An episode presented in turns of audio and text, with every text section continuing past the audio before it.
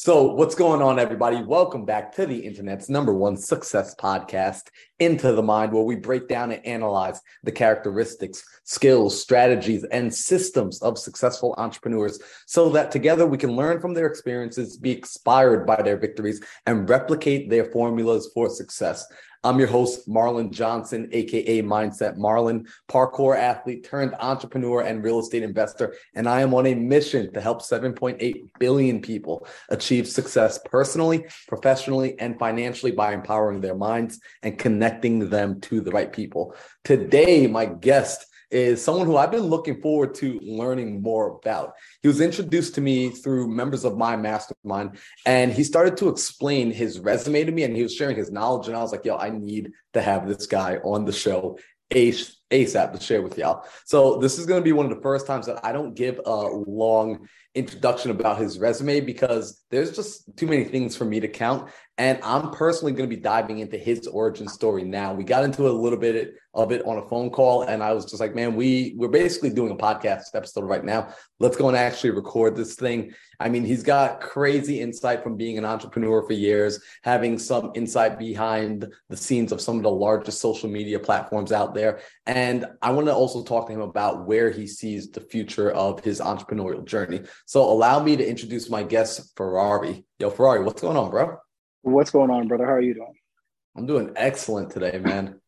So, dude, let's look, jump into it. You've got a pretty cool resume. I mean, between music, between social media, uh, entrepreneurship, like take me back to the beginning, because people that, you know, if they meet you and they start listening to you and you're like, you can melt minds. Like I, I say that you melt minds. I appreciate the information that you have. I mean, I was sitting there for about an hour and a half the first time I was listening to you. Like, this dude might be one of the smartest guys I know when it comes to like branding, social media, entrepreneurship, and putting it all together. But I'm sure it didn't start there. So let's actually go backwards into your like your origin story. Like, can you tell me essentially what got you into entrepreneurship to even begin with? Um. So my dad was an entrepreneur. Uh, he he was a professional drummer. He did you know some touring with uh, some some bands and stuff. But he was always running businesses. So it was drilled in like at an early age. So you know, we would uh, sit down and play chess from like the age of three. And he would just have conversations with me about, you know, the do's and don'ts, you know, opening up businesses, being your own boss, the the ins and outs of, you know, potentially working for somebody. And I don't want to say getting, uh, getting shorted, but his thing was always, if you're making one thousand dollars an hour for somebody, you know, and they're paying you one thousand dollars, what are they really making off you intrinsically? What's, what, what's in it for them? And you have to look into that and then kind of, you know, deep dive into the, the reverse engineering of the business and your role and position, what value you're personally bringing in and how their business is scaling through you and how replaceable you are. If you're, if you're providing something unique and you're being, you know, properly compensated, that's great. But at the end of the day, you should be doing it for yourself then. What's stopping you from you doing it without a boss? And that's what he's always instilled in me. That's crazy. So even at a young age, I mean, he was like, and that's a pretty important lesson. And I think most people never actually think about that, that if the boss is able to pay you, you know, one thousand dollars, ten thousand dollars, one hundred thousand dollars salary, you know, what numbers must they be doing? And then why are we not thinking about, hey, how do I become the person writing the paycheck? Exactly. I, I don't know, to be honest with you. And, you know, we've always been told, you know, go to school, get a job. And I don't have a problem with that. And and a lot of people feel that there's like this negative connotation with that. But um, my thing is, if you look at the facets of a watch, there's, there's, there's two hands telling time, but how many gears are inside the watch? Not everyone can tell the time. And it's not important. Mm. You don't have to be the boss. It's not, if it's not for everybody, then it's not for everybody. But every gear, every cog has an important place inside of that time being told properly. And I think that's more important. And, and with the whole entrepreneur uh, wave running wild, I don't want people to feel devalued because they don't have an L L C and they did buy a pair of Jordans instead. Because if you bought the Jordans with a job that you're passionate about, then you're not you're not on the wrong path. Yeah. Oh, you know, man, if, for... if you're a social worker and you bought some sneakers and, and you truly love children because of whatever your origin story is, no one's telling you to stop helping, you know, disenfranchised children to go open up an L L C. You're doing what you're here to do. And, and you know, I think that's getting lost in the shuffle. Well, you know, I want to highlight that because what you're saying, and I like, I'm glad you're saying this and we're having this conversation right now, because I'm finding you're right. Like entrepreneurship, it used to not be sexy. Like if you said you were an entrepreneur in the past, it kind of meant like you were a bum, like sleeping, like under your desk, trying to figure things out. And like, you didn't have a real job. Now, yeah. Like if you're an entrepreneur, because of social media, if you're an entrepreneur, it's kind of, it's kind of sexy. It's kind of hot. It's kind of cool. And yeah. a lot of people feel this pressure to go be entrepreneurs because it's it's popular. And I love actually when I talk to a person and I ask them, what do they do for work? And they tell me, you know, whatever their job is. And I, I always ask this question. I always follow it up with, do you like it? And I love when someone tells me they love it.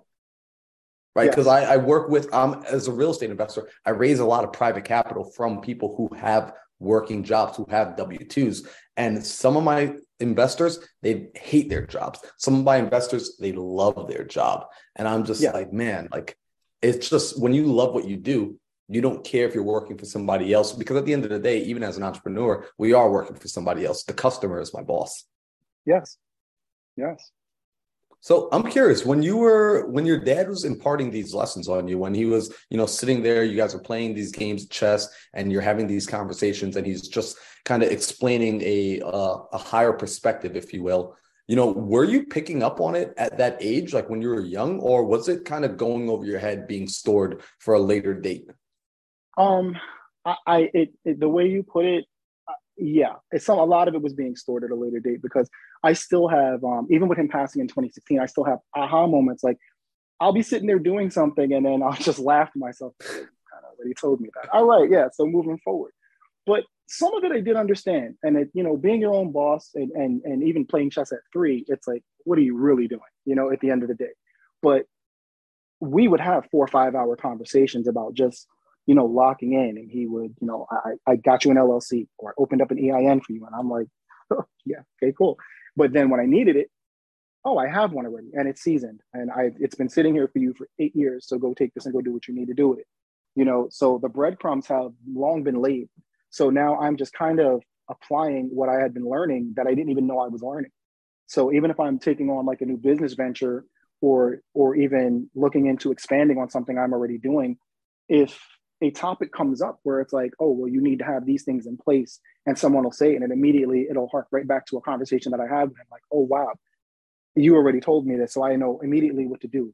I, I don't have a problem paying people for, you know, information. I love purchasing information, but you know, the information he instilled in me has, has kind of built the person I am um, autonomously. I didn't even know it was happening. He kind of just basically programmed me. Um, we're not putting a, a negative context in the word programming somebody, but I was primed for this before I even knew it was something that I would be doing. I had no idea I would be doing this. Wow. I mean, that's, that's really cool. And that's really powerful. And I, I think it's, it's interesting, right? Because if you talk about chess, you know, I, I'm a fan of Patrick Bet-David, and Patrick okay. has a book um, called Your Five Next Moves. And it's a, to play on the game of chess where you have to, in order to be a chess master, you really have to be thinking several steps ahead to be a grandmaster. And Absolutely. It sounds like even your father, he was thinking several steps ahead with you where, like he said, he was planting those seeds, right? Creating the L L C, creating the E I N, knowing that, hey, maybe my son can't handle these things as of yet, but when he comes of age, when this stuff does become relevant, he will not only know how to use the tools, but he will also have the tools waiting for him in the shed. Absolutely. And that, that I do believe that was the whole path that he had laid. Because I used to come up with all kind of crazy ideas, and I would come up to him and, you know, we would reverse engineer like the strangest of businesses. And instead of saying, hey, that's stupid, it's not going to work, he would just add, he would lead me to finding out myself that, oh, we would stop somewhere along the line like, okay, yeah, that's not going to work. Rather than just shooting it down, um, it, it kind of was like C E O training without C E O training. I would just, you know, very young, come up with a, an idea to do this. Like I wanted to open up a comic book store because I, I'm a heavy collector at the time. I still am, honestly. And then he would ask me, you know, well, at this price, you know, where do you make money if you bought it for this? And then I learned, you know, the value of buying low and selling high. And I didn't realize I was learning these things, but, you know, it, at the time, you know, seven, eight years old, you feel like your idea is getting shot down. But then, you know, you go back on that conversation and it's like, oh, yeah, that's why I couldn't have sold the comic at two dollars because I paid two for it. Now I understand, you know, it's just little things that he would just ask. And, and you would think, you know, Why would you ask this question? And instead of always leading me to see that, yeah, that's no good, and just saying, you know, don't do that, that's bad, he would always ask me a ton of questions so I could figure it out on my own. See, you know, and I don't even know your father, but like, he sounds like a, a great teacher. And I like what you called it, like C E O training, because what you just said there, and this is something that, you know, I want to highlight because I, I coach, right? And this is, you know, people have given me the the credit sometimes with like, oh my gosh, like your, your students have done this and done that. And I explained to them as a coach, what I learned pretty quickly was my ability to pass information on wasn't just about telling the person, but it was about guiding them to discovering the answer themselves, because the Absolutely. Answer is already there for them, but it's until they uncover it, do they get there? And it's leading them with questions. And it sounds like your father really, it put he put that there in you where, you know, maybe later in hindsight, you were able to look back and recognize like, oh, wow, like he did ask a lot of questions, and he gave, he had patience, patience yes. to allow me to come up with my own answers. Even if they were clearly wrong and he could have solved the problem in two minutes, he had the hours to sit there and let me work through it. Absolutely. Absolutely. As, as a coach myself, I, I can say I do this to, to my students and mentees. I do the same thing to them. They'll, they'll say, hey, I want to do this. You know, what about Turo? Or, you know, what if I try the shotgun method with Turo and go open up, you know, take fifty loans in one day? And then, you know, they don't report. And I'm like, well, that, yeah, that you can do that. That is, that's very doable. Um, what if you don't get any rents for the first month? What, what do you think would happen? Like, where are you, we prepared for that yet? And they're like, oh, well, they'll definitely rent. I'm like, well, definitely is a very finite word for something you're speaking in theory. So with that being said, maybe we start with five, or maybe we just go over to Bank of America and ask for four, and don't play with any hard pulls. And then you have a backup with your personal credit as well. You know, and, and instead of going, oh, no, that's terrible, don't do that, it's like, well, now you're not really coaching, you're kind of the boss I want to eliminate.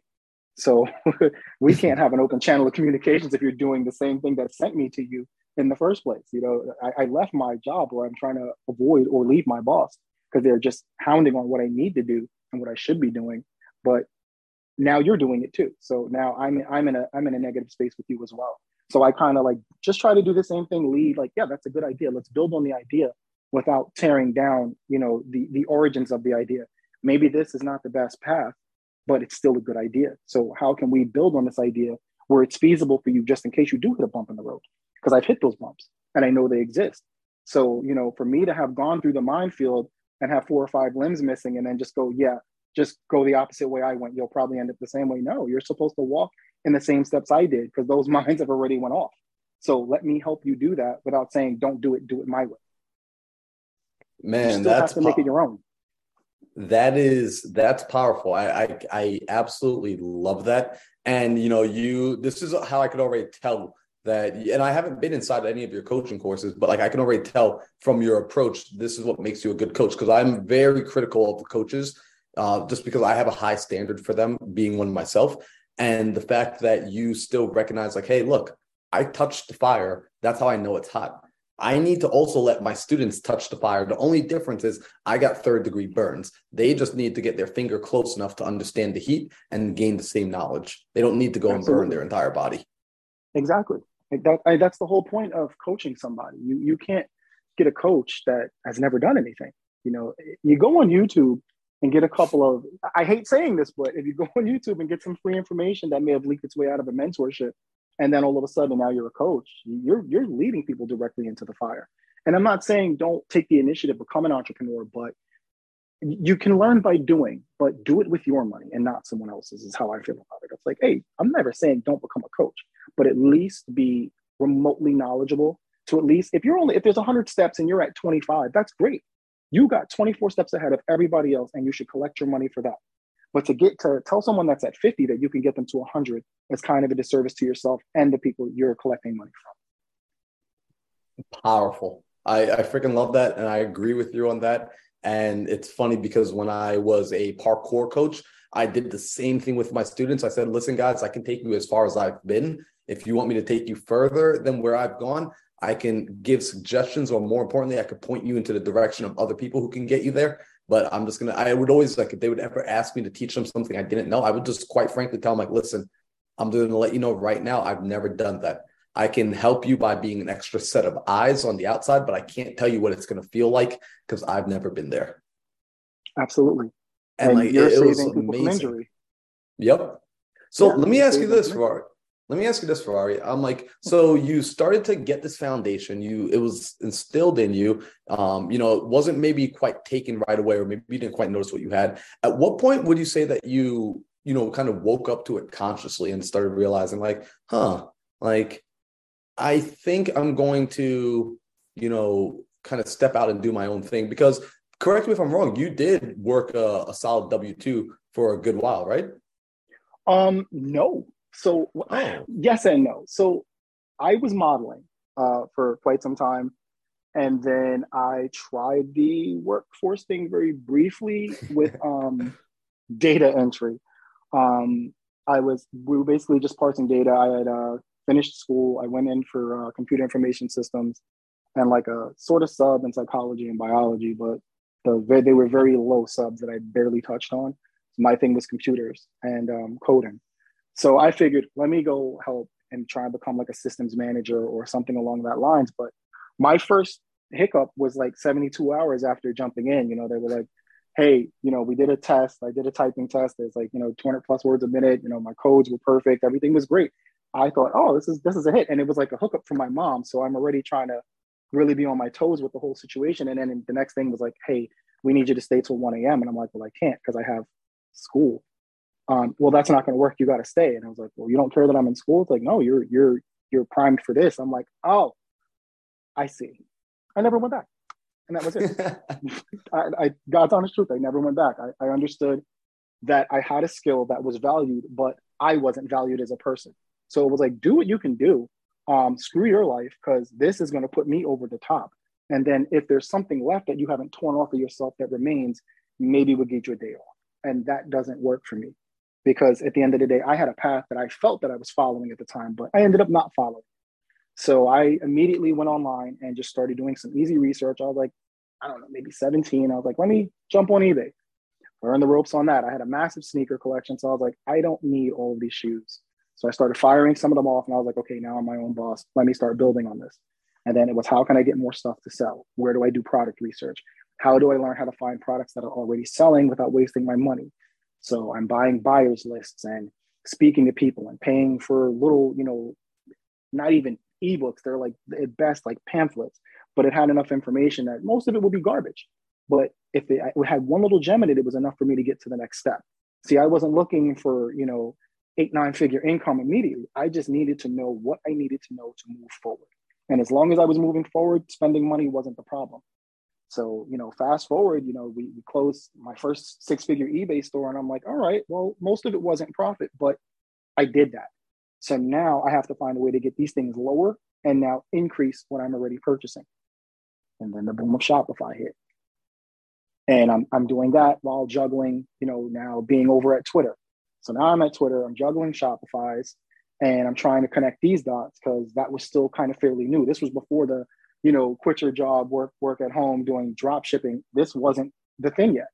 You know, there was no Walmart to eBay drop. No one was discussing it. You know, some of us knew about it and it was very lucrative, but now it's just completely rinsed. But this was before all of that happened. So I'm juggling all of this at the same time, trying to figure it out. But my marketing knowledge is what got me into Twitter. But my marketing knowledge is what also got my stuff sold. Because at the end of the day, having having a higher price and better S E O is better than having a lower price and worse S E O. If my if my item is popping up at the top and somebody's lazy, they're not going to go, you know, a couple of pages down to get the cheaper price. They need what they need right now, and they got there to pay for it. I just need to have it.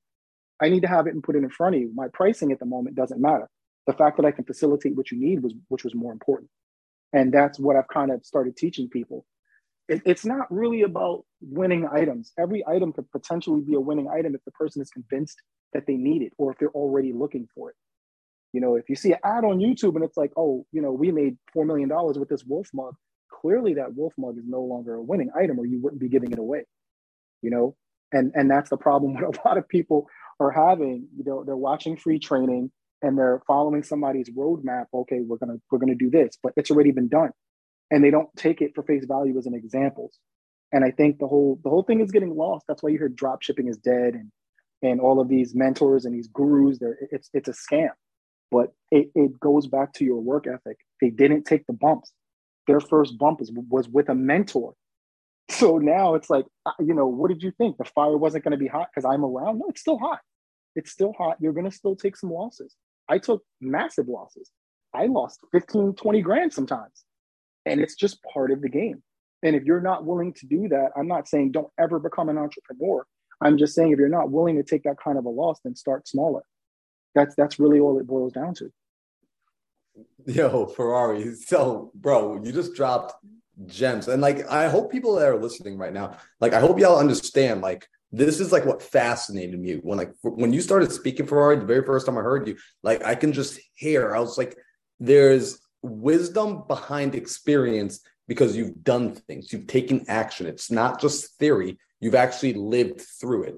It's like you yeah. can talk to a person, you can tell, like, hey, this person just tried a lot of things. And I love what you said there. Like, when I want people to understand that when things do become public, like you're saying, when that information is public, when this is how you do it, this is how you do it, at that point, treat it like a case study, like it's in the past, like it's an example to show you what is possible, but you're not going to be able to replicate the exact same thing anymore because it's already been done. You're still going to have to get creative. You're still going to have to go and find that spark that the original founder, that the original trailblazer found.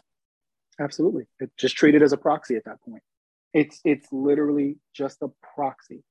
It's, so if that mug can work, what can you find that will work?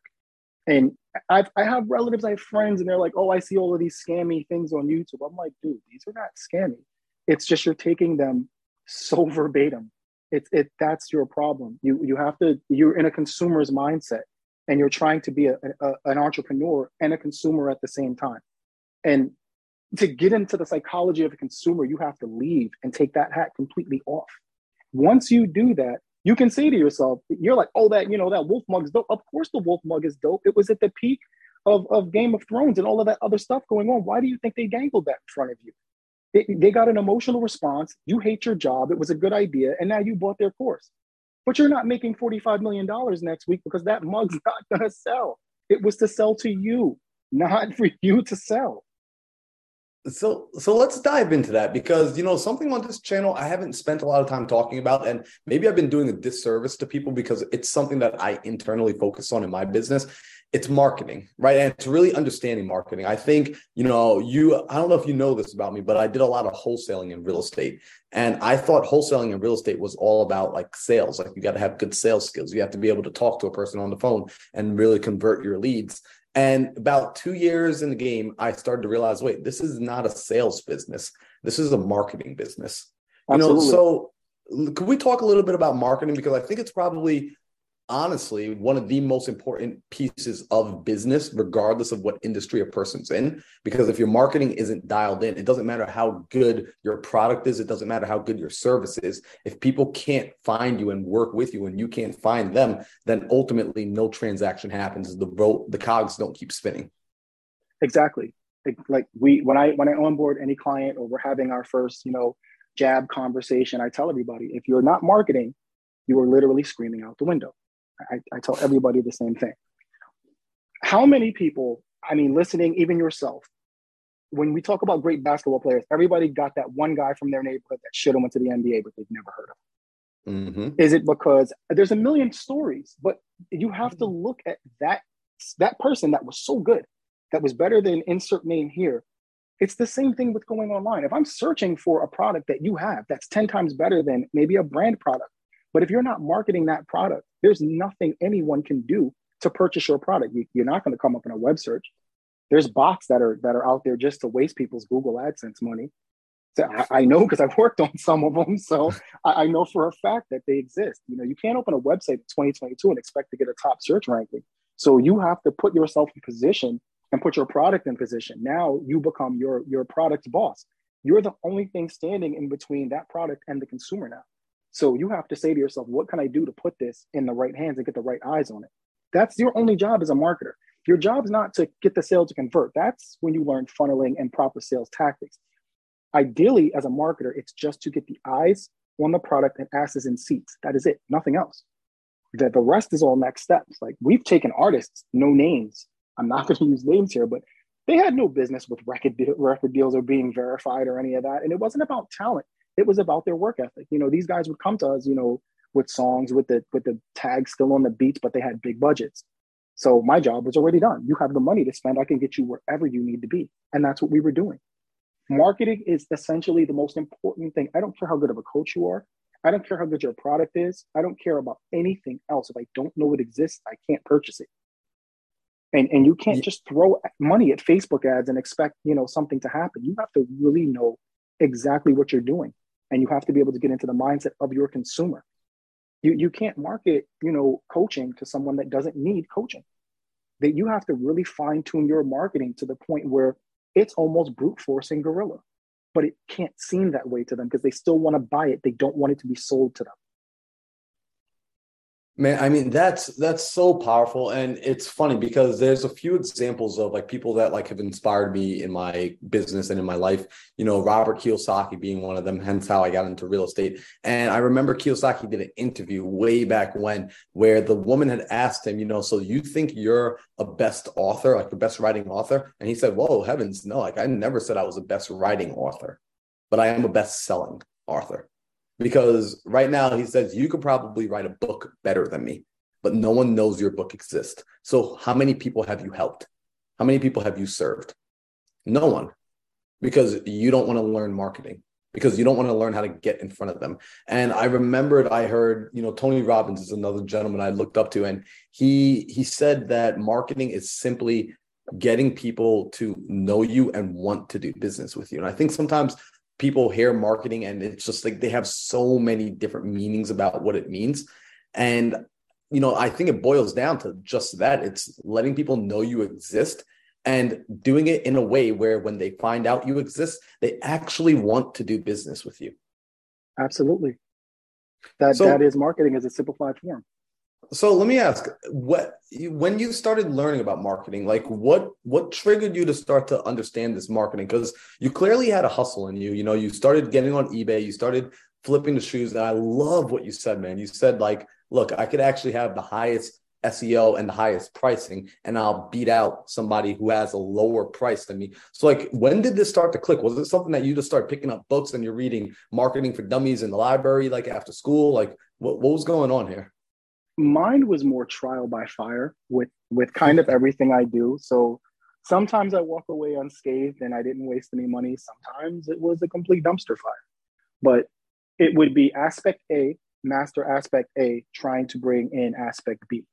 So if I'm selling and I'm doing good, but I know that there's a competitor that's beating me, I don't care about what I'm selling anymore. I compare, I care more about that competitor. So now I'm going to reverse engineer everything that you have done. And now I'm going to improve on it. That's literally what I do. Um, even in our businesses, we will assimilate another business and they're not even knowing it's happening. I just, like I told you last week, we just absorbed the marketing team because they just couldn't compete anymore. And it wasn't for a lack of trying. It's just that we found what they were doing and we were kind of sort of working together, but not, and their expenses became too much for them. So instead of saying, oh, that sucks, too bad, we took the aspects that we knew we needed. We, we took their value and brought them aboard. You know, there's no reason to go, oh, you know, that sucks for you. It's just you guys were a team that I was already looking into and I was reverse engineering everything you're doing. And when I say reverse engineer, I don't mean steal. A lot of people think, you know, that means steal. It doesn't. Um, what you want to do is when you find somebody that has inspired you to want to be uh, an entrepreneur or or anything in life, if you have a competitor, you don't find ways to circumvent their business and like, oh, buy their products and then say they were bad. That's not helping you. You didn't learn anything. You just got rid of somebody else and someone will take their place. You know, they're not the only thing stopping you from making sales. They're what you feel is stopping you now. Once you get that out of the way, there will always be another obstacle and roadblock. If you cannot adapt, you will not flourish in marketing. That's just how it goes. So if you're watching a video from twenty twenty on how to do Facebook ads, clearly you can look, the platform's different. And the platform is always going to be different. And your obstacle, challenge, competition, and competitors are always going to be different. And it's not about being better than them. It's just adapting faster than them. If a guy is out selling you, you have to identify why. Sometimes it's just a stock thing. When I first started, I just couldn't, I didn't have the money really to keep eight, nine hundred items on hand. And that's what I thought because I didn't know what dropshipping was. So now I realize, okay, you're selling fifty a day. I'm selling fifty a week. But now I realize yours are coming from Walmart. Mine are coming from the supplier in China. That's how I'm losing. That's A to B. Now B is you're beating me in pricing. So how are you beating me in pricing? Then I learned, oh, there's automatic repricers. I know coding. I'm going to go write one. Now we go from B to C. Now B to C is, oh, you're still getting more sales than me. How are you still getting more sales than me and my price is lower than yours? Your S E O is better than mine. Now I'll master S E O, move forward. So we get all the way to Z, and now your store closes, or maybe we're just doing business together. I don't know. But at the end of the day, you can't wake up and go, I'm going to market. I'm going to do Facebook ads. I'm opening an ad agency. We're taking on artists. I'm soliciting labels. And I've never done this before. It's not even a crawl before you walk situation. That's just something you're incapable of delivering because there's so many moving facets in marketing. You have to know how to do it. My, my first interaction with Twitter, my I P got banned.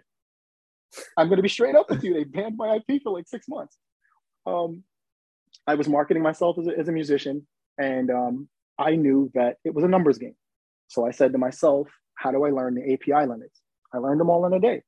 Then I said to myself, how can I circumvent the A P I limits? I made another account, circumvented the A P I limits. How can I circumvent those? Next thing I know, I have a text file of about one hundred thirty thousand Twitter accounts, and I'm blasting out D Ms and messages, but I didn't switch proxies because I didn't know that was a thing at the time.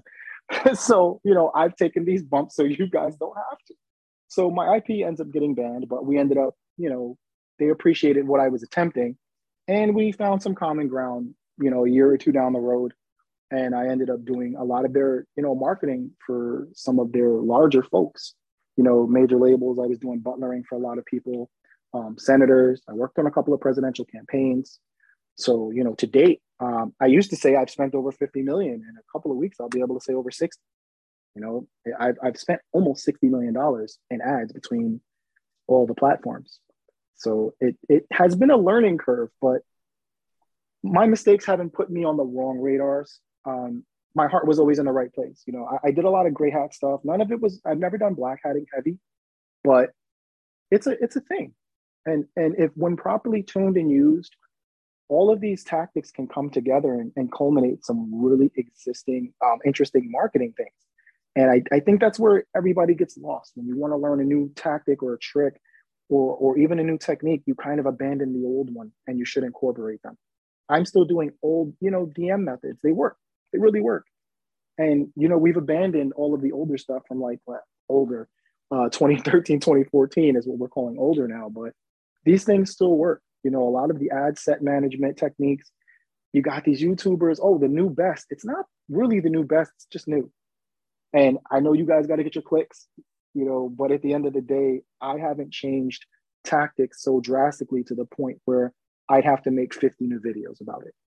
Hey guys, Marlon Johnson here. I hope you're enjoying the episode. We'll get back to it in just a moment. First, I want to say thank you for your continued support. And I'm happy to share with you that we've relaunched M M C. M M C is the Millionaire Mindset Community. If you love these thought-provoking conversations, then you need to be a part of M M C and get in the room with other like-minded entrepreneurs. M M C is a private group where we connect daily to work on ourselves and our businesses. We have daily Zoom calls with other entrepreneurs who are setting goals, collaborating, and doing business together. Plus, a weekly coaching call from either myself, other coaches, or special guests. Also, being a part of M M C allows you early access to podcasts like this before they air, as well as behind-the-scenes conversation that my guests share.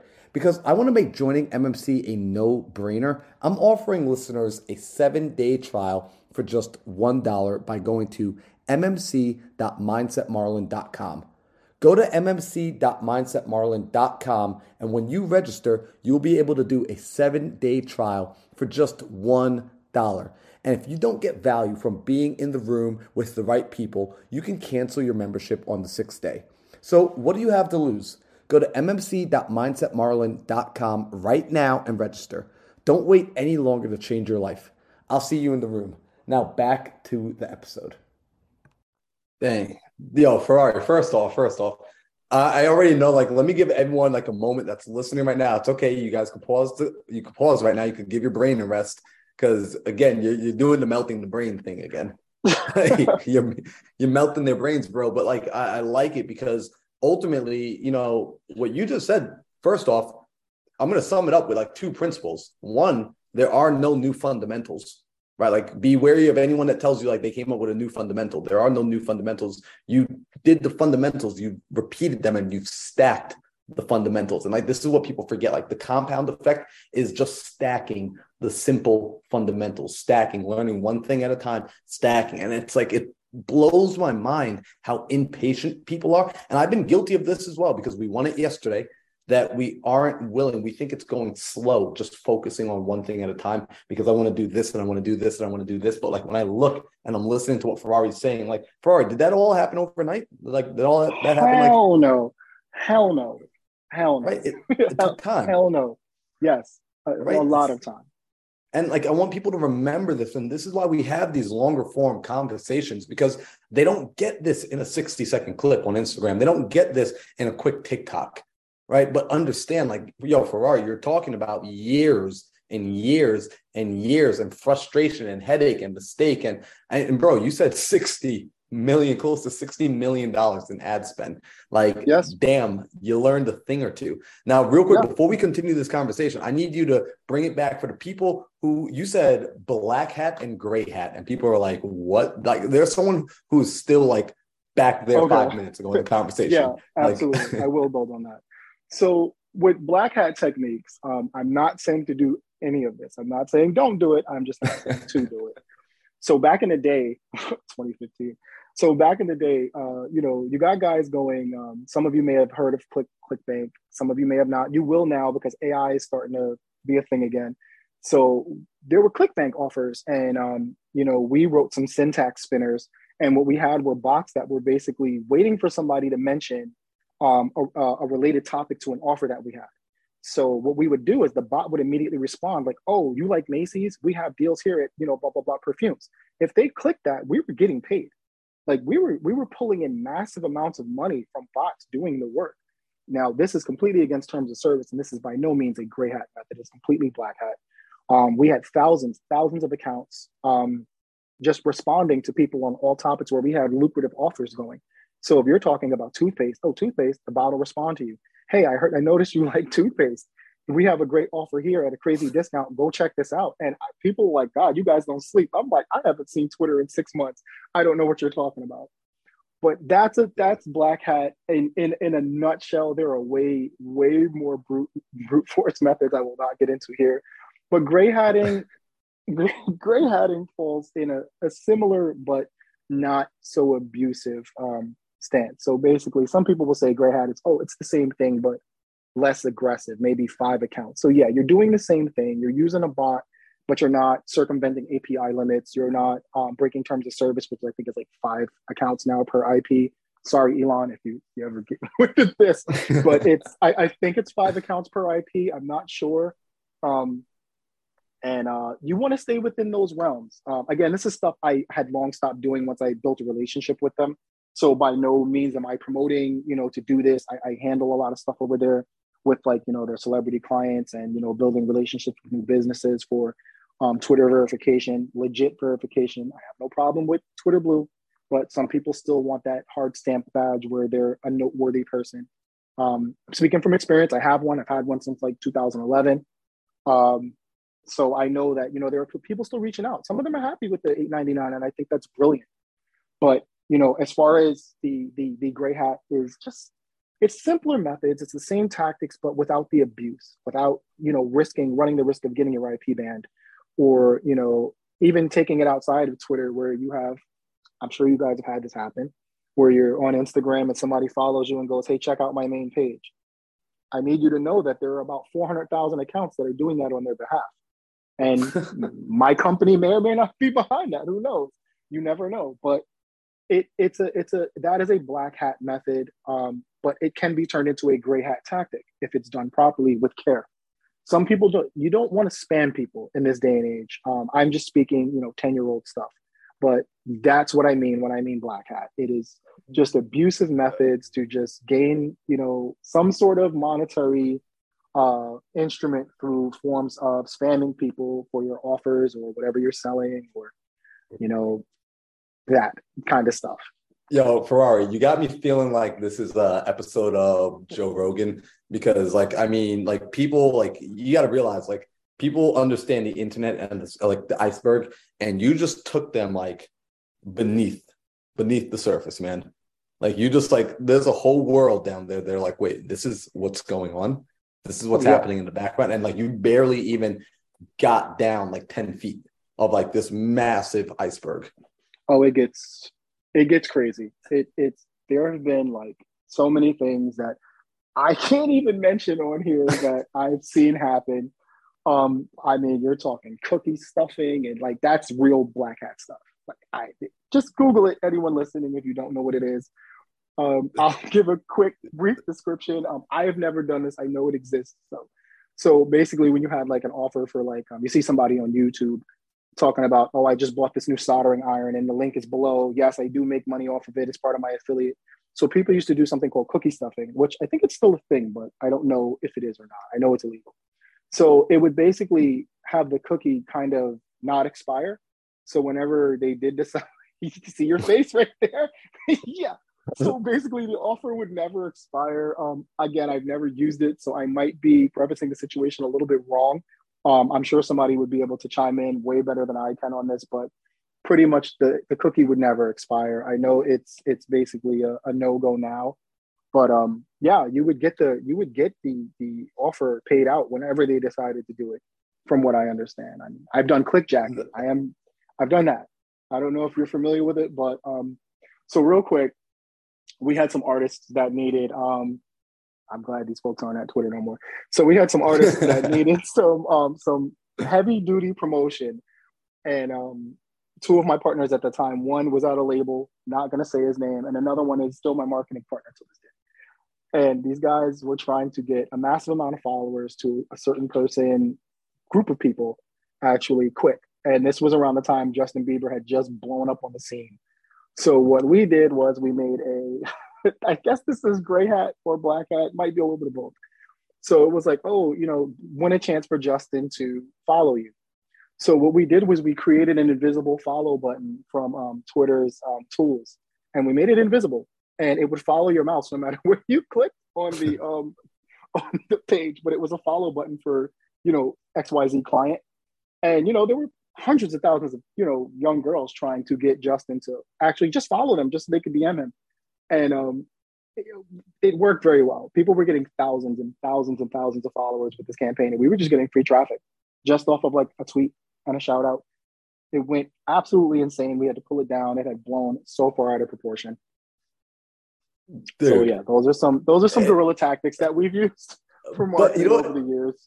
It's crazy because I want people to like, what's happening? Because I can tell you, it's happening for me right now, where it's like these are certain things that like I never would have thought of, and it's cool. Like you start to expand your mind and really see what the capability of the internet is, because the internet by far is changing the playing field of every facet of life, of everything. Just, I mean, the way we do business, the way we interact with people, social media is so critical and crucial. In fact, that's even like why, like I'm working with you now on, you're helping me with my social media and my mission, because you know I'm I got a large mission. I'm trying to reach a lot of people, seven point eight billion people, and the only way I know, the only place I know they all hang out is on the world's largest like marketplace, the world's largest like social hangout. It's the internet. It's where they all are. So let me ask you this, right? You know, because we talked about something and, you know, I think you kind of laid into me and some of the other guys, because we were like, hey, we're not really on Twitter. And you're like, bro, are you, you guys knuckleheads? Like, why are yeah. you not on Twitter? Like, it, so we talk about like kind of what kind of the, the perception, if you will, that Twitter, especially as a platform, provides for people as they're growing. And, you know, I think people are starting to understand more and more the importance of getting on the internet. I think many people kind of get it, but they still don't, because they're simply on the internet as consumers and they haven't been producing. So can we talk about like how essentially gaining credibility on the internet, how that has, has the potential to affect a person's business and to really just change the dynamic of how they interact with the world? Absolutely. So we're in the age of social proof, uh, more so than ever. It it not because it, it never mattered, but now there's so many offers. There's so many click below here. Find this out. Um, you know, my students are doing this. These guys are on this jet, and it all sounds great. And the first thing most people, consumers especially, Um, if even if they're interested, their first thing they're going to do is they're going to go click your page. And if you have like a thousand, two thousand followers, it kind of takes the validity of your information away. And it's terrible. It's a terrible con- connotation to have, because it's like, this guy could be the best marketing agent, smartest guy in the world. He could really be changing lives, but because he decided not to be on social media, because maybe he was just so busy changing lives. But now we're looking at it, not we, but we as a people are looking at it like, well, why do you only have this? Well, you have less than him. But the thing is, you still looked, and it mattered more than anything he said to you. Everything that went in, it's like, you know, and I look at people's ads. I do. You know, you see guys now start talking about YouTube automation, which has been around almost a decade. It's like, you know, I found this new thing, quit your job, blah, blah, blah. And they'll go, well, why do you only have this? And it's like, he's giving gems for free on an ad that he's paying for to reach out to people. Of course, it's to collect money. Whether or not he can or cannot deliver on it doesn't matter. The fact is, social proof matters. And and and if he would have had one hundred thousand followers, if he'd have been as seen in Forbes, as seen on Fox, as seen here, as seen there, with articles discussing who this person is and what they do, it matters more. You know, why aren't you verified? I see that all the time. It's like, well, maybe he don't want it, or maybe he just hasn't reached out, or maybe they don't care. You know, it's very possible. But not having social proof today is is the difference between a sale, not getting a sale, or or somebody just wasting your click. You know, sometimes they've already decided they're not going to spend the money with you, but they still want to see your offer. And now they've spent your click. They're still not spending money with you. And and I'm not saying, oh yeah, go get some super inflated, uh, you know, budget breaking, you know, marketing and P R campaign for like two, three hundred grand. Yeah, if you got it, do it by all means, because it's mm-hmm. it's going to make you your money back at least tenfold. But not being in this space and going, I have clients, I have clients, I have mentees that are like, yeah, I don't like doing the internet. Listen, you can't want internet money and not want internet presence. That's unrealistic. One, you have to do your due diligence. It's like, I asked them, well, why did you come follow me? Well, shit, bro, you were verified on Twitter. Like, what about what I said? Nah. Like, okay, that's fine. But, well, you must know something. I mean, well, what if my best friend works at Twitter and he just clicked the button for me? You know, you don't know that, but that's beside the point. The thing is, it's like, you see this and it, it equates that I must know something that you don't. And that doesn't mean that I do or don't, but it also means that the person without the badge doesn't or does not. And that's where we're we're at right now with, with all of this social proofing. And it's important. And I'm not saying don't pay for social proofing. If you have the money to, to do a marketing budget, do a P R budget, do that shit. Because if you have something to share with the world and the only thing stopping you is, is just having a social presence, then do it. But not yeah. having it is hurting you just as much as not doing it at all. You know, I, I like that because, I mean, it, quite frankly, it's true. We we say don't judge a book by its cover. However, the truth is, like, I mean, these bodies, these brains, like, they're intelligent computers. They make judgments based off of past data. And when we look at people, our brains have to tell us quickly whether it's worth our time or not. And right now with social media, with the amount of time we spend there, you're absolutely right. Like, I mean, I know when someone follows me, I click on their profile real quick just to see who they are. If I see zero posts or one post, or they only have one hundred followers, quite frankly, I really don't look to go that deeper. I, I truly don't. And sometimes it's to my detriment, because sometimes some of these people are established individuals who it would be worth having a connection with. However, you're absolutely right. So if I'm thinking that way, I know the average consumer who isn't really taking the time to do much deeper research, and they're not really doing any deep due diligence on an individual, they're usually going for the easy cues on, hey, this person is credible. And in sales, this was something like I focused on a lot of when we were doing sales, and we still do sales. One thing that we talk about is building rapport and building credibility.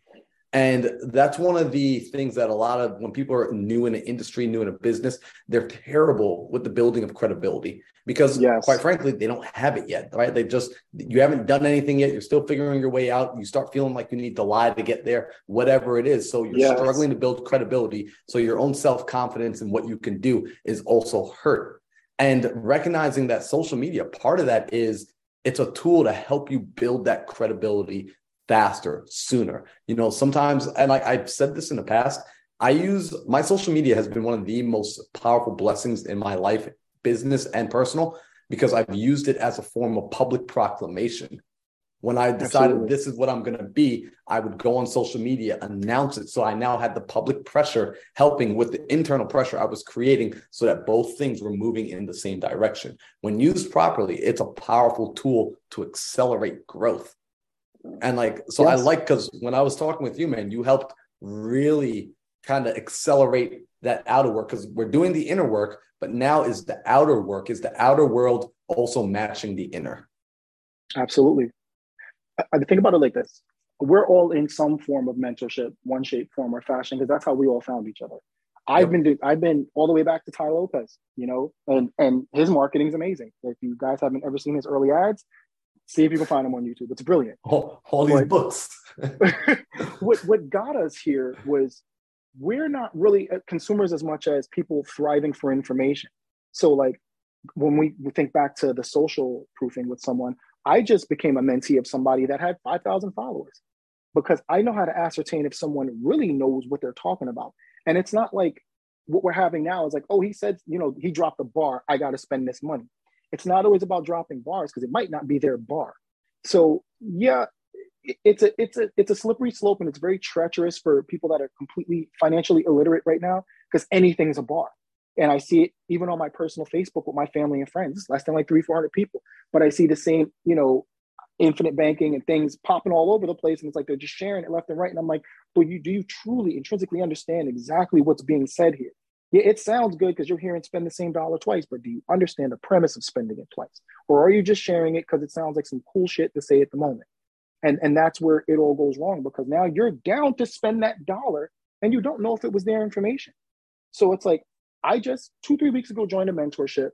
Um, I want to expand my my rideshare business. And this gentleman, um, I'm going to plug him, Jeff Trolls. The dude's a genius. And I knew off of my first conversation with him that this man not only knew his shit, I wouldn't fix my basic, like, well, why's your following so small? Because it doesn't matter to me. Because I'm not a general consumer. I know what I'm looking for, but they don't. They haven't been in the space of, of business and marketing. And I'm glad everyone, especially people that look like us, are falling In, in line now with, oh yeah, I, I need to get my own. I need to stop spending this money on these things. Like, I don't need fifteen hundred dollars shoes. Maybe I'll go do this instead. And I'm not saying don't buy the shoes, but buy the shoes when it's not costing you anything. Buy the shoes when you have forty-five thousand dollars in, in, in rewards stacked up from spending on, you know, four X rewards on ads for your business with American Express Platinum after you spent eight, nine million dollars on ads. Yeah, you want to go buy a pair of shoes after that? It's free inherently. But, but when you're going paycheck to paycheck, you didn't really need the shoes. What you needed was the information that would allow you to had not checked that price tag. And that's where we're failing. But hopefully not anymore. And that's what I'm seeing. You know, credit, it's all over the place since twenty twenty. And that's a beautiful thing. I even opened up a free credit um, repair spot. Like, you can go online and fix your credit for absolutely free now. So it's like, yeah, credit repair got predatory. So we sat down and we're like, well, how can we get around this? Because we're even having meetings with reps at Meta, and they're like, yo, dude, this, we're have to, gonna have to kill credit completely. And I'm like, well, let's just give it away for free. Let's just open up a spot where people can go online, fix their credit for free, problem solved. And now credit repair, it may still be predatory.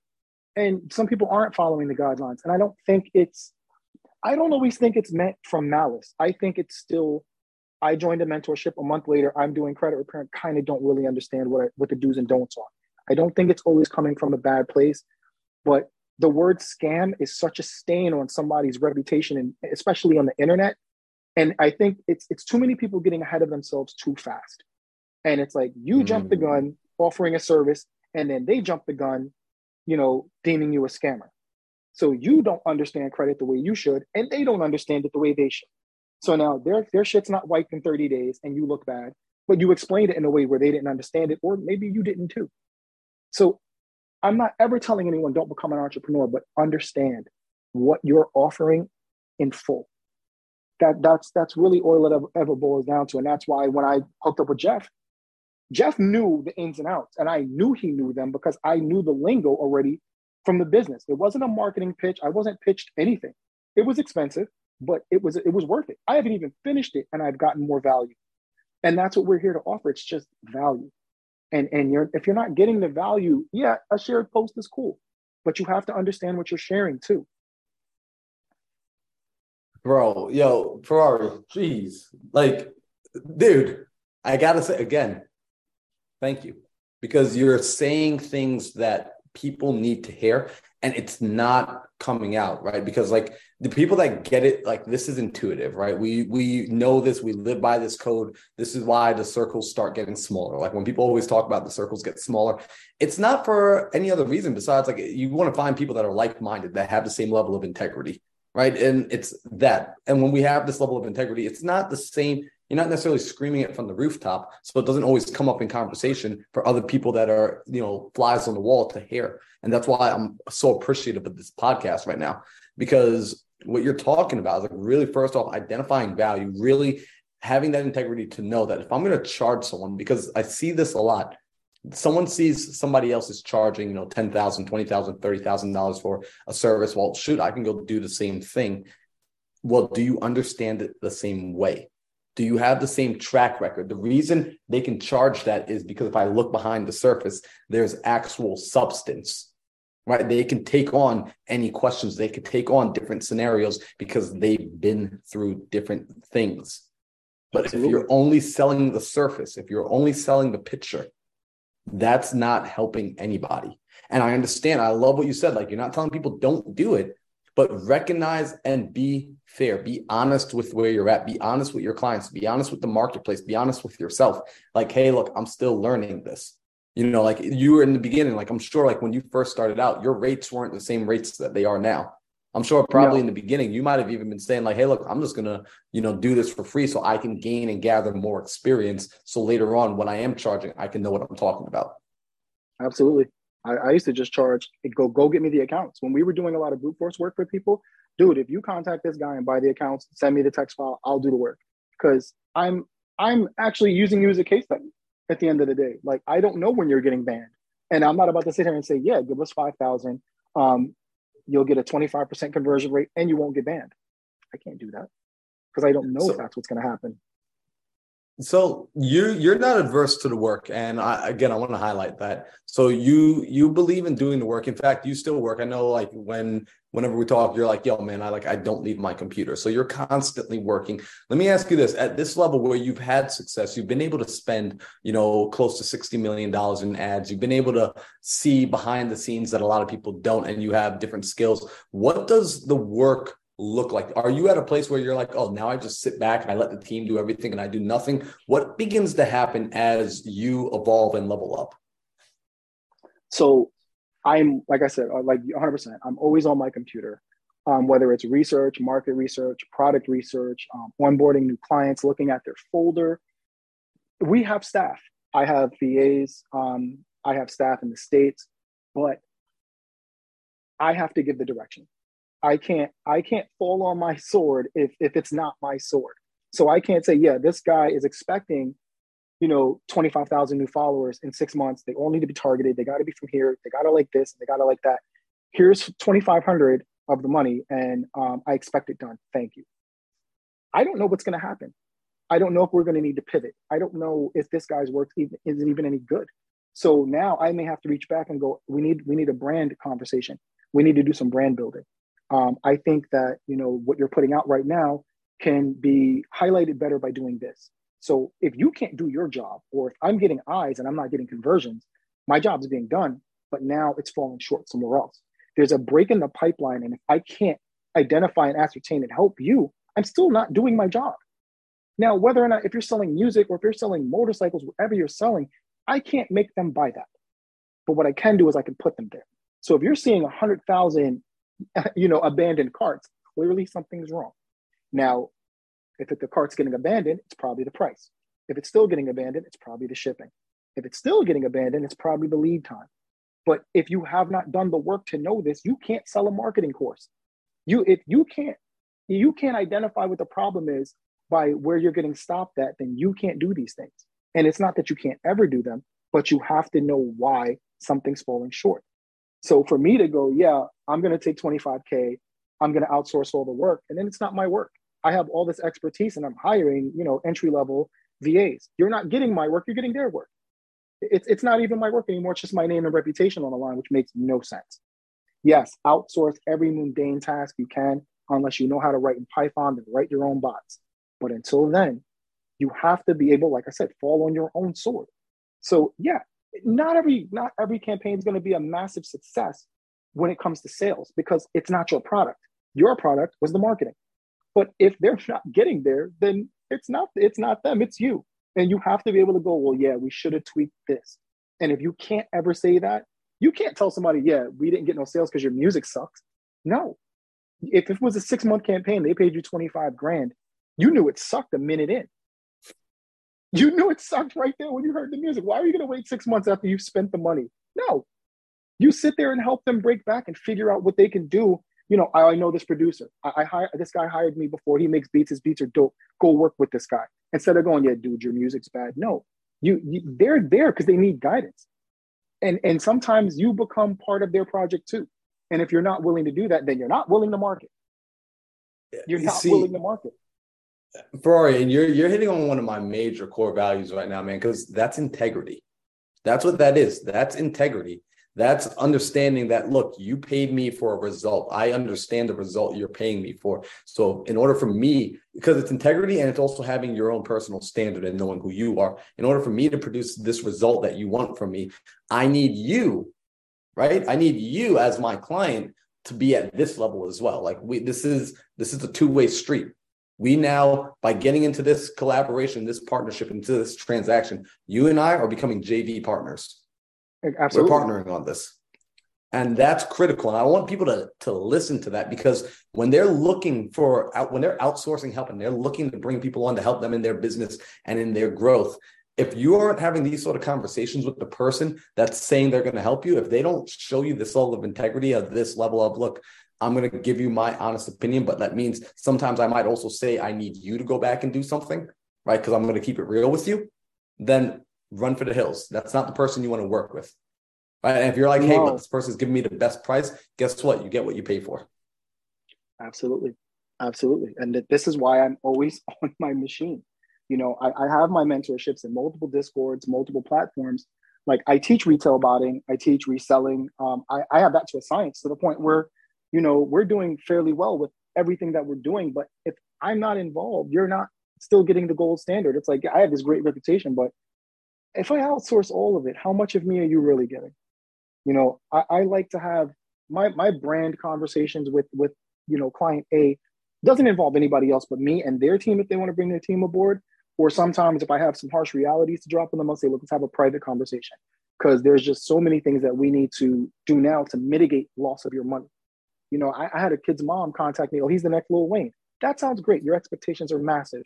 Um, I hope to hear this. And I hear it and I'll go, I'll let twenty-five, thirty people listen to it. We'll do a focus group when it's music. Sometimes I got to pay them for their time, some not. And if I don't hear, you know, anything competitive, I'll let them know, like, look, the lyrics are good. This is what we've got back. You know, this isn't me being a biased person that may not listen to your music. I've spoken to thirty people and this is what we've gotten back. And this is what I think we need to build on. Let's start with this. Let's raise some brand awareness and not push sales. Because everybody thinks a conversion is a sale. It is not. Conversion is an action that you wanted to occur when you paid for it to occur. You, you can't just show up to somebody and go, hey, I got this here. You should buy it. They don't know you. They have to warm up to you first. So, hey, check this out. Maybe your initial conversion is a click to the landing page. Now you're collecting data. Now they're in your system. Whether or not they bought, who cares? You got them and you can retarget them for cheaper later if you know what you're doing. That's not a conversion. A sale's not, it does convert into a sale, but a click, an add to cart, uh, filling a form, these are all conversions. And if you're going to request something of someone like, oh, I need some conversion. Yeah, well, they need to know that you know, and you guys are on the same page of what a conversion is. You know, I need these sales to convert. Okay, great. If you're starting a marketing campaign, what's your expectation? I just need some conversions. Well, now we have a problem, because A T Cs are conversions. Landings are conversions. Like, you have to really know what you want as a customer. And if they don't, sometimes they don't know, and you got to know for them, and you got to break it down. You can't just say, yeah, it's going to cost this and I'll make it happen, because you don't know that you can do that. Marketing is the most variable situation in all of business. You can lead a hundred horses and it could be the cleanest, tastiest water in the world. But if none of them drink it, none of them know. And then you need to find out why they're not drinking it. That that's your job as a marketer. Not it's to get the eyes there, But when you're not getting the conversions, you have to find out why. And sometimes it's the client's fault. Sometimes it's your fault. Sometimes it's the two of you miscommunicating. But you you have to be able to say, yeah, I I, I could have potentially gotten them here. And if this was better, it would have worked. And if that's the case, you have to tell them that. You have Man. to. You, so you care. I mean, you clearly care. And I want people to hear that. So, you know, I want to be respectful of your time. And I want to, there's like a few questions I'd like to ask at the end of every episode where like we wrap Absolutely. these up, and we're pro- we might have to do a part two, man. Cause like you're, I'm down. You're, you're a freaking wealth of knowledge, my man. I appreciate like, it. I appreciate it. Like, I seriously, I appreciate that. So the first question I have is, because very selfishly, this is how I build out my reading list. I'm a fan of books. Like books have changed my life. Learning from other people, getting their uninterrupted thought pass, thought process has just helped me so much along this journey. So I always like to ask people, what's one, but no more than two? So you can name up to two books that you've read throughout your life. And it could be about anything. It doesn't even have to be business, that were total paradigm shifts. After you read these books, you never quite went back to thinking the same. Um, Sun Tzu, Art of War, hands down. Like, hands down. And War and Peace. That is it. Uh, if you can apply the Art of War to conversations, uh, you can apply it to marketing, you can apply it to anything. Uh, it, it goes back to what we were talking about, being five steps ahead. If you can treat every every situation and every interaction with people and life as not, not a battlefield, but you have to also keep in mind that you could be engaging in combat and not know it. And that is the worst thing that can happen to you. Mm. You can be a participant in combat and not know it. With that being said, if you can get four or five steps ahead in marketing, you can get four or five steps ahead of your competition. You know, it is important. This, let's be honest, this whole shit's a war. You know, that's why when we're marketing, we're bidding. We're bidding. You know, I, I can tell you, yeah, I can get twenty-five cents a click. I've gotten campaigns down to point point uh, zero four zero three cents a click. These guys were getting their shits for free. But at the end of the day, you're bidding against somebody. That means you're still at war, and you need to you need to understand that. And and that's basically all it boils down to. And that's I love that book. I, I love the fact that it can be applied anywhere in any situation, because you have to get into someone's mind. As a marketer, we're getting into the consumer's mind. As a business owner, we're getting into our competition and our consumers' minds. You know, as coaches, we have to take deep dives. You're basically becoming family. I know, I know my clients' children's names. I know their interests. You know, I know birth dates. You got to know this stuff. And if you don't know these things, yeah, you could have a massive mentorship, and that could be the case. But if you're juggling less than a thousand people, you should know these things. You have to be able to get into someone's inner workings to identify the help that they need from you. Even if it's a passive marketing campaign, yeah, we just needed some clicks. Cool. But when someone's saying, yo, my credit's fucked up, um, I'm facing eviction. And, you know, I heard, uh, and this is a true story, and, uh, you know, I heard your Zoom call in my church. I did some free Zooms about a year or two ago, and they were playing them around like, hey, this guy said that, you know, according to consumer law, we've been getting ripped off. And I had people blowing, I gave the pastor my number and they were blowing me up. I didn't, I didn't know that was going to happen. So now I'm hearing dire straits, and I'm ultimately responsible if I take your money. And you have to be responsible enough to go, yeah, that's unrealistic. We can't get you to a seven fifty and in a house before your court date. And if you can't do that, you don't belong in this space. And that's just all it boils down to.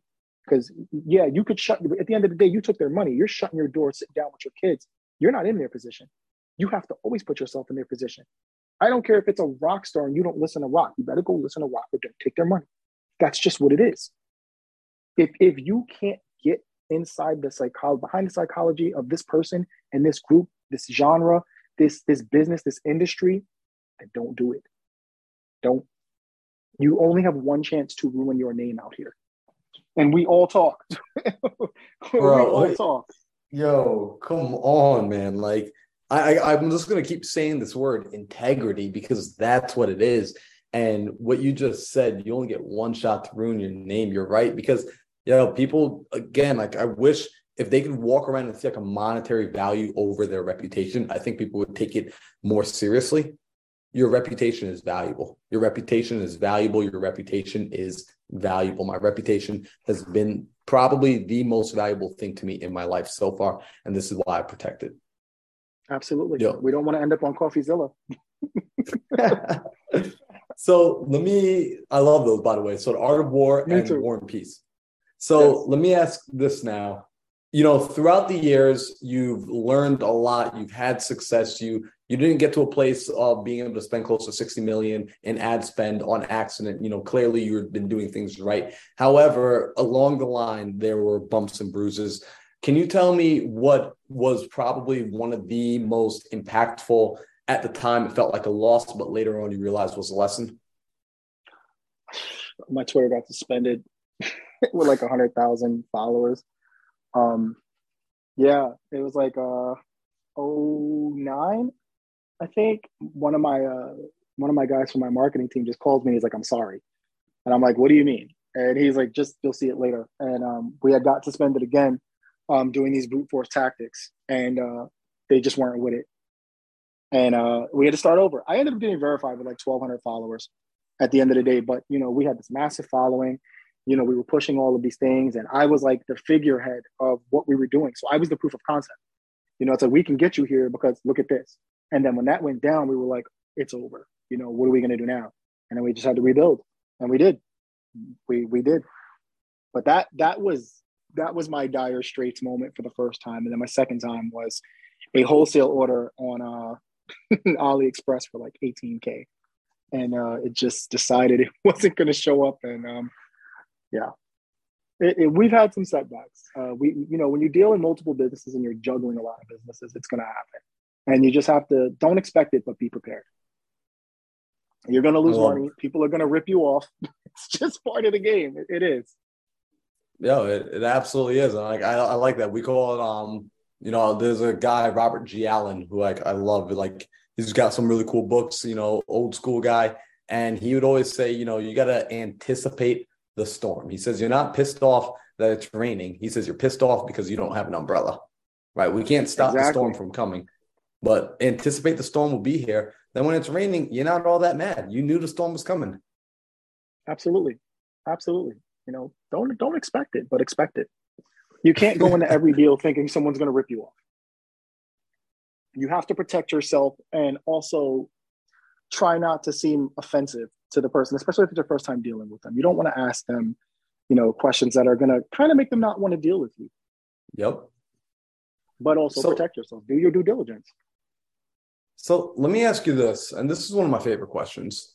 Ferrari, I want you to imagine that tomorrow morning you wake up and as you're coming to consciousness, as you're like, you're beginning to open your eyes, you don't remember anything.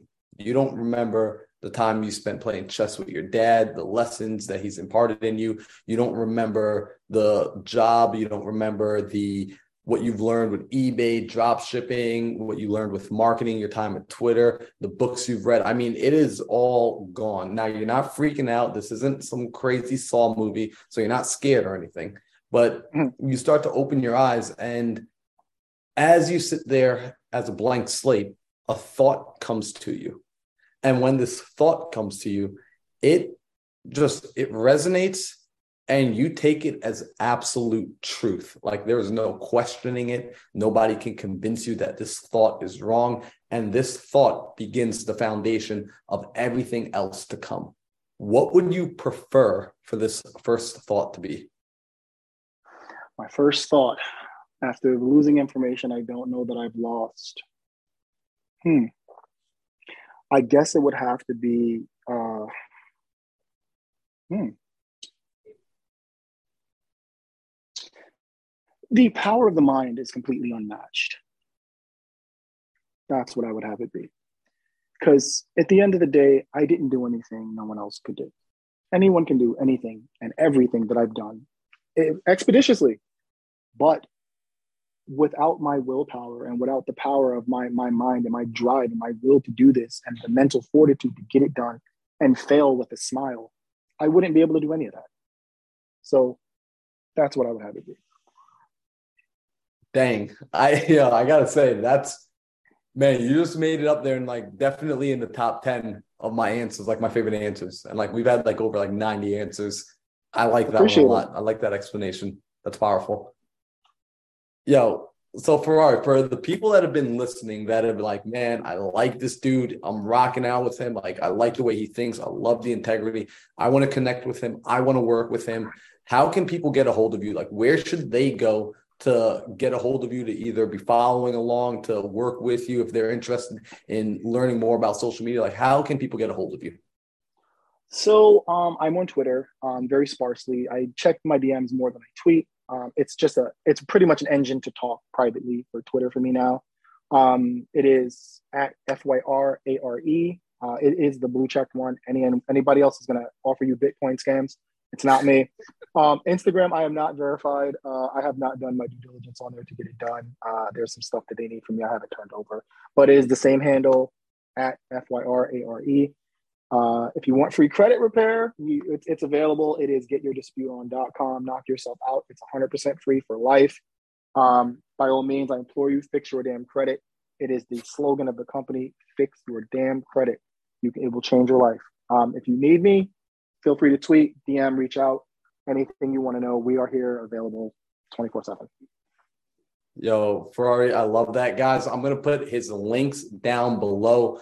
I implore you, connect with him. I mean, when you find people, everyone, you already know, if you've been a participant of this show, if you've been a participant of this channel, you know how selective I am about bringing guests onto this show. I only bring people of quality. I only bring people that I resonate with. And Ferrari is absolutely one of those people. So we're definitely going to have to have him back for a round two. And if you've gotten value from this, you already know what my price of admission is. You know what I ask for. It's very simple. I ask that you leave a like, you hit the subscribe button if you're new here, and you share this with somebody else, because that's how we keep this campfire going. That's how we get information out there and we make our community better. It's by passing on valuable information. So when you get value, I need you to send this over to somebody else. If you did not get value, then don't share it. That's how I'm going to know I need to step my game up. But if you're getting value, it's going to give me some indicators of like, okay, cool. We need more conversations. We need more information. We need more guests like this. So guys, I appreciate you for being here. I will catch you next week for the next episode of Into the Mind. Mindset Marlins, peace and out.